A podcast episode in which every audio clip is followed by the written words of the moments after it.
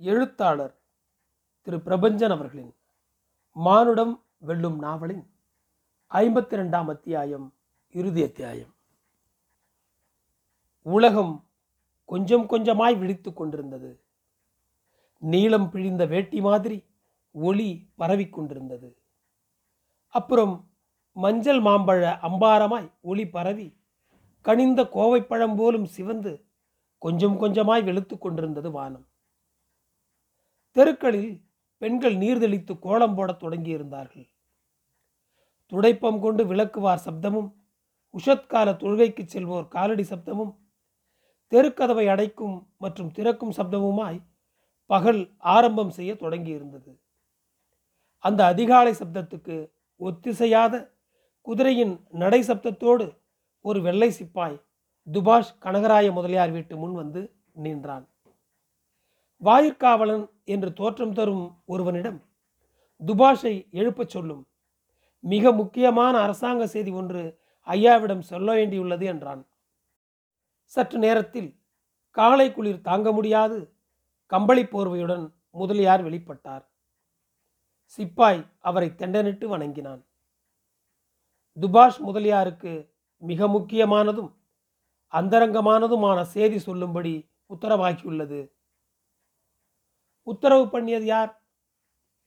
குவர்னர் துரை அசமான் அவர்கள் அப்படியானால் சொல்லும்.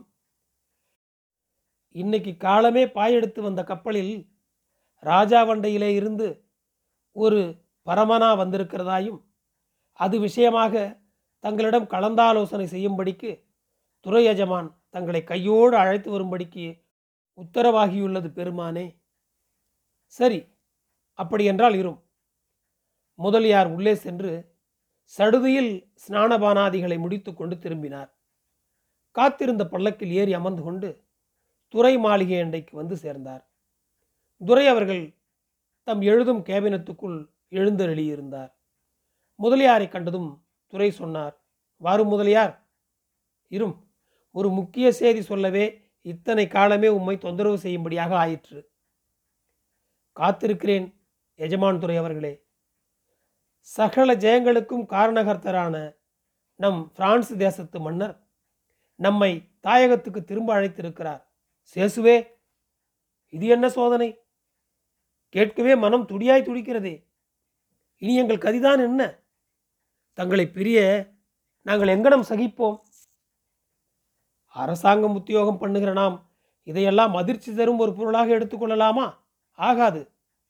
வந்த வழியே ஒரு நாள் நாம் போக வேண்டியவர்தாமே முதலியார் அடுத்த கப்பலிலேயே நம்மை நம் வணக்கத்துக்குரிய அரசர் எதிர்பார்த்து கொண்டிருப்பதாக தகவல். ஆகவே நாம் புறப்படும் ஆயத்தம் பண்ணும். முக்கிய உத்தியோகஸ்தர்களை எல்லாம் அழைத்து கொண்டு வாரும். நாம் அவர்களிடம் பேச வேண்டியுள்ளது. உத்தரவுப்படி எஜமான். ஆனாலும் இத்தனை சீக்கிரம் நம் மன்னர் தங்களை அழைச்சி கொண்டு விடுவார் என்று நாம் எதிர்பார்க்கவில்லை.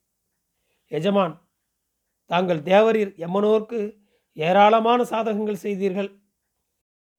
எம் பட்டணத்துக்கு சுற்றுமதில் எழுப்பி கள்ளர்களின் தாக்குதலிலிருந்து எம்மை காத்தீர்கள். அஃதல்லாமல் மராத்தியர் படையெடுப்பிலிருந்து பட்டணத்தை காப்பாற்றினீர்கள். தண்டெடுக்காமல் ஓர் உயிரையும் பழி கொடுக்காமல் காரைக்கால் பூமியை எமக்கு தந்தீர்கள். துரையசமானே எம்மையெல்லாம் தங்கள் வயிற்று பிள்ளையெனவே நடத்தி எமக்கு ரட்சை செய்து அருளினீர். தங்கள் உபசாரமும் உதவியும் சொல்லப்போமோ? என்று நைந்து சொன்னார் முதலியார். ஒரு குவர்னரின் கடமைகளைத்தானே நான் செய்தேன். நீர் வீட்டுக்கு சென்று ஓய்வெடுத்துக்கொண்டு பிள்ளைவாள் முதலான நம் ஜனங்களுக்கு செய்தி சொல்லி வரச் சொல்லும். முதலியார் வணங்கி விடைபெற்று கொண்டு திரும்பினார். பண்டிதரே செய்தி கேள்விப்பட்டீரா? பராபரியாய் காதில் விழுந்தது குவர்னர் துறை பிரான்சுக்கு திரும்புகிறாராமே. அதுதானே? அதுவேதான். இந்த மனுஷன் நமக்கொன்றும் பெரிதாக செய்தவரில்லை. இருந்தாலும் மனுஷர் போகிறார் என்று கேட்டு மனசுக்கு சங்கடமாகத்தான் இருக்கிறது. ஆனந்தரங்கர் தம் பாக்குக்கடை வாங்கு பலகை மீது அமர்ந்திருந்தார். அந்த பலகையின் மறுமுனையில் பண்டிதர் அமர்ந்து வர்த்தமானங்களை பேசிக் கொண்டிருந்தார். குவர்னர் துறை உமக்கு உபசாரம் பண்ணத்தானே பண்ணினார்? சும்மா இருந்த உமக்கு பரங்கிப்பேட்டை சாயக்கிடங்கு மேற்பார்வையை கொடுக்கத்தானே கொடுத்தார்? அப்புறம் என்ன? அந்த மனுஷர் மேல் இத்தனை காத்திரம்? காத்திரம் என்ன? ஆத்திரம் என்ன? பண்டிதரே உண்மையை சொல்லப்போனால் என் தந்தையார் திருவேங்கடம் பிள்ளை வகித்து வந்த துபாஷ் பதவி அவர் காலத்துக்கு பின்னே எனக்குத்தானே சேர வேண்டும்? இந்த பாதிரிமார் பேச்சை கேட்டுக்கொண்டு முந்தி இருந்த கவர்னர்துரை என் தலைக்கு கல்லும் முதலியார் தலைக்கு மணியும் பண்ணி போட்டாரே. அந்த கொடுமை என்னென்பது? நான் கிறிஸ்துவன் இல்லை என்பதால் பரம்பரை பரம்பரையாய் எனக்கென்று சங்கிக்கப்பட்ட அந்த பதவி இல்லாமல் போய்விடுமா? புதுசாக வந்த இந்த குவர்னர் துறையாகிலும் நமக்கு அந்த பதவியை பண்ணி போடுவார் என்று நாம் எதிர்பார்ப்பது அப்படியொன்றும் பழி அல்லவே. என்ன சொல்கிறீர்? உள்ளது. உம் கோபம் நியாயமானதே. அப்படி சொல்லும். ஆனாலும் இதற்கு முந்தியிருந்த அயோக்கியர்களை காட்டிலும் இந்த மனுஷன் மேலானவன் இல்லையோ? அதில் சந்தேகம் இல்லைங்கானும். பொம்மநாட்டிகளை ரொம்ப மரியாதை பண்ணினவர் இந்த மனுஷர். ஊர் ஜனங்களுக்கு நல்லது பண்ண ரொம்பவும் முயற்சித்தார் என்பதும் வாஸ்தவம். வரி போட்டு பிடுங்கி தின்கிற குணம் இல்லாதவராக இருந்தார் என்கிறதும் விசேஷமல்லவா எல்லாவற்றுக்கும் மேலே சின்னஞ்சிறுசாய் கிடந்த புதுச்சேரி பட்டணத்தை காரைக்காலையும் சேர்த்து பெருசு பண்ணினவர் அல்லவோ? அது வரைக்கும் விசேஷம்தான். இல்லையா பின்னே? ஏதோ பிரான்ஸ் தேசத்து ராஜாவிடம் மந்திரி வேலை பார்க்கும் ஒருத்தருக்கு அவனிடத்தில் குசினி வேலை பார்க்கும் ஒருத்தன் மூலம் பணம் கொடுத்து இந்த உத்தியோகத்தில் இவன் அமர்ந்து விட்டதாக ஜனங்கள் சொல்லி கொண்டார்களே அது என்ன ஆச்சு? அதை பொய்யென்று ஆக்கிவிட்டான் பாரும் வாஸ்தவம் அத்தோடு இந்த மாதிரி வெள்ளை கவர்னர்கள் ஆங்கிலேயத்தார் மாதிரி சண்டைக்காரர்களாகவும் இருப்பார்கள் என்ற சொலவடை வேறு இருக்கிறதே அதையும் பொய்யாக்கி விட்டானே இந்த மனுஷன். குவர்னர் துரை துய்மா அவர்களுக்கு தம்மாலான சிறப்பு செய்வது என்று தீர்மானித்தார் ஆனந்தரங்கம் பிள்ளை. பண்டிதரே குவர்னருக்கு ஏதேனும் சிறப்பு செய்ய வேணுமே? என்ன செய்யலாம்? ஸ்வர்ணமாக தரலாம். குவர்னிடமில்லாத ஸ்வர்ணமா? துணிமணிகள் தரலாமே. அவரிடமில்லாத துணிகளா அல்லது மணிகளா? இதுகளெல்லாம் இடத்தை அடைத்துக் கொள்ளும். பேசாமல் தங்க காசுகளாக கொடுத்து விடுங்களேன். அப்படியே செய்யலாம். என்றாலும் அதுவும் இடத்தை அடைக்கத்தானே செய்யும்? பேசாமல் நுணுக்கமான பொன் ஆபரண பரிசு தந்து விடுங்கள். அது இடத்தை அடைக்காது. எடுத்துக்கொண்டு செல்ல சுலபமாகவும் இருக்கும். மிகுந்த யோஜனைகளுக்கு பிறகு மரகதமிழைத்த கண்டிகையை பரிசாக தருவது என்று தீர்மானமாயிற்று. குவர்னரும் முதலியாரும் மாலை உலாவுக்கு ஆயத்தமாகி கிளம்பினர். முன்னால் வெகு தூரத்தில் சில சிப்பாய்களும் பின்னால் வெகு தூரத்தில் சில சிப்பாய்களும் பாராவாக சென்றார்கள். முதலியார் என் அரசாங்க உத்தியோகத்தின் பொருட்டு நான் பல தேசங்களுக்கும் புதிய இடங்களுக்கும் பயணம் செய்திருக்கிறேன். பல பலபடியான உத்தியோகங்களில் இருந்து வந்திருக்கிறேன். இருந்தும் இந்த பட்டணத்தில் நான் பணியாற்றியதை என் வாழ்நாளில் ஒருபோதும் மறக்கவே முடியாது. எனக்குள் இந்த பட்டணம் கலந்து விட்டிருக்கிறது போலும்.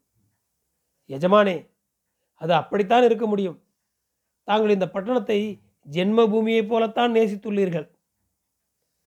இந்த கடலலையின் சப்தங்களில் ஏதோ சொல்லில் விளங்க வைக்க முடியாத இசை கலந்திருக்கிறது. அந்த இசை பரமார்த்திக இசையாய் எனக்கு படுகிறது இந்த மண் ஏராளமான ரகசியங்களை புதைத்து வைத்திருக்கும் குகை போல் எனக்கு படுகிறது அந்த ரகசியங்களை அறிந்து கொள்ள நான் முயன்றேன். இந்த மண்ணின் தாதுக்கள் வெறும் பௌதீகமானவை அல்ல. பல்லாயிரம் ஆண்டுகால மௌனங்களின் மொத்த சங்கமமாக இது விளங்குகிறது. மௌனங்கள் மிகுந்த சப்தம் கொண்டவை என்பதை தாங்கள் அறிவீர்கள் அல்லவா? பேச்சை காட்டிலும் மௌனம் அதிக வீரியம் அர்த்தமும் கொண்டது என்பதை தாங்கள் அறிவீர்கள் தானே? அப்படிப்பட்ட பேச்சுக்கள் இந்த மண்ணின் ஒவ்வொரு பிடி மண்ணிலும் ஒளிந்து கொண்டிருப்பதாகவே எனக்கு படுகிறது. என்ன செய்வது? இவைகளுக்கெல்லாம் ஒரு முழு வாழ்வு காணாது. சில ஆண்டுகள் வந்து போகும் நான் என்ன அறியக்கூடும்? தாங்கள் சொல்வது லட்சத்தில் ஒரு பேச்சு. அனைத்தும் நிஜம். அவர்கள் வடபாரிசத்து கோட்டையை சுற்றி கொண்டு நடந்தார்கள். எஜமான் மராத்திய படைத்தளபதி திருச்சியை விட்டு சதாரா சென்று விட்டாராமே? ஆம் ஒற்றர்கள் வந்து சொன்னார்கள். புதுச்சேரி பட்டணம் மராத்தியர் கையால் அழியும் என்று நினைத்திருந்தோம். தங்களின் சாதுரியத்தால் இந்த பட்டணத்தை பிழைக்கச் செய்து விட்டீர்கள். இந்த பட்டணத்தை பிழைக்கச் செய்தது என் தந்திரத்தால் அல்ல. மாறாக தளபதியின் மனைவியாரின் அறிவு என்று நினைத்து கொள்ளும்.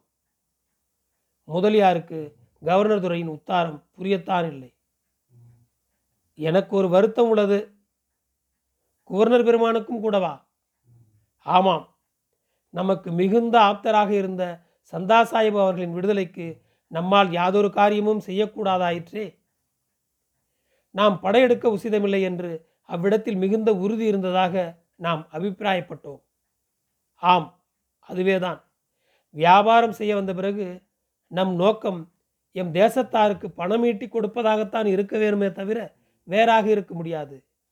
மிகப்பெரிய சைனியமும் பொருள்பலமும் கொண்ட ஒரு சுதேச அரசாங்கத்தோடு நாம் சண்டை போடுவதாவது. செய்து நாம் ஜெயிப்பதாவது. அது நம் அழிவுக்கு அடிகோடும் ஆகவேதான் அந்த எண்ணத்தை நாம் கைவிட்டோம். சிலாக்கியமான காரியம். காலம் கனியும். சந்தா சாஹிப் அவர்கள் விடுதலை அடைவார். பேகம் அத்தரம்மாவுடன் சேர்ந்து குடும்பம் நடத்துவார். அது நாம் பார்க்க இயலாததாயினும் நீரிருந்து பார்ப்பீர். எஜமான் வானை போன்ற விசாலமான ஹிருதயம் படைத்துள்ளீர்கள். ஆதலால்தான் இந்த கருணைமயமான வார்த்தைகளை பேசுகிறீர்கள். ரங்கப்பிள்ளை மகா சமர்த்தர் உமக்கு பின்பு அவர் பிரகாசிக்க வேணும். அதில் ஐயமில்லை. பிள்ளைவாள் என்னிலும் சமர்த்தர் துபாஷ் உத்தியோகத்தை மிகவும் லாபகமாக கையாளுவார். அவரை தினப்படி செய்தி குறிப்பு எழுதச் சொல்லியிருக்கிறேன். அரசாங்க உத்தியோகஸ்தர்களுக்கும் அவர் வாரிசுதாரர்களுக்கும் அது மிகவும் பயன்படும் காரியம். அதை தொடர்ந்து செய்கிறாரா என்று பரிசோதிப்பது உமது கடன். உத்தரவு எஜமான். கடல் ஆண்டு அனுபவித்த ஒரு வயோதிகரைப் போல அமைதியுற்றிருந்தது. கரையில் குவர்னர் துறை துய்மா நின்றிருந்தார். அவர் அருகே அவர் சகோதரர் மற்றும் கோன்சேல்காரர்கள் துபாஷ் முதலியார் ஆனந்தரங்கப்பிள்ளை சுங்கு சேஷாசலம் செட்டி முதலானோரும் இன்னும் சில ஊர் பிரமர்களும் நின்றிருந்தார்கள். அவர் ஏறி பயணம் செய்து கப்பலை அடைய என படகு காத்திருந்தது. குவர்னர் துறை துய்மா அவர்கள் தம் உத்தியோகஸ்தர்களை திரும்பி நின்று வரிசை கிரமமாக பார்த்தார். பிறகு சொன்னார் என் அன்பான சகோதரர்களே ஐந்து ஆண்டுகள் என் பணியை நான் சிறப்பாக செய்ய நீங்களே காரணமாக இருந்தீர்கள். ஆகவே உங்களுக்கு என் அன்பும் என் பணியில் நான் பெற்ற சிறப்பும் உங்கள் அனைவருக்கும் சேரட்டும். பழி ஏதாகிலும் வந்தால் அது என்னை மட்டுமே வந்து சேரட்டும். துய்மா எல்லோரையும் தனித்தனியாக கட்டித் தழுவி முத்தமிட்டு கொண்டார். எல்லோருக்கும் கைகுலுக்கினார் திரும்பி கொடிமரத்தில் பறந்து கொண்டிருந்த பிரான்ஸ் தேசத்து கொடிக்கு வணக்கம் செய்தார். அப்போது கோட்டையில் இருபத்தி ஓரு குண்டுகள் போட்டார்கள். பதிலுக்கு கப்பலில் இருந்த கப்பித்தான் மறுமொழியாக இருபத்தோரு குண்டுகள் போட்டான். துய்மா படகில் ஏறி அமர்ந்தார். படகு நகரத் தொடங்கியது. கப்பலை அணுகி துய்மா அதில் ஏறிக்கொள்ளும் மட்டும் வழியனுப்ப வந்தவர்கள் கரையிலேயே நின்று கொண்டிருந்தார்கள். கப்பல் பாய் எடுத்து ஓடத் தொடங்கிற்று. கடல் அலைகளை கொண்டு கரையை தொட முயன்று கொண்டிருந்தது. நன்றி முற்றும்.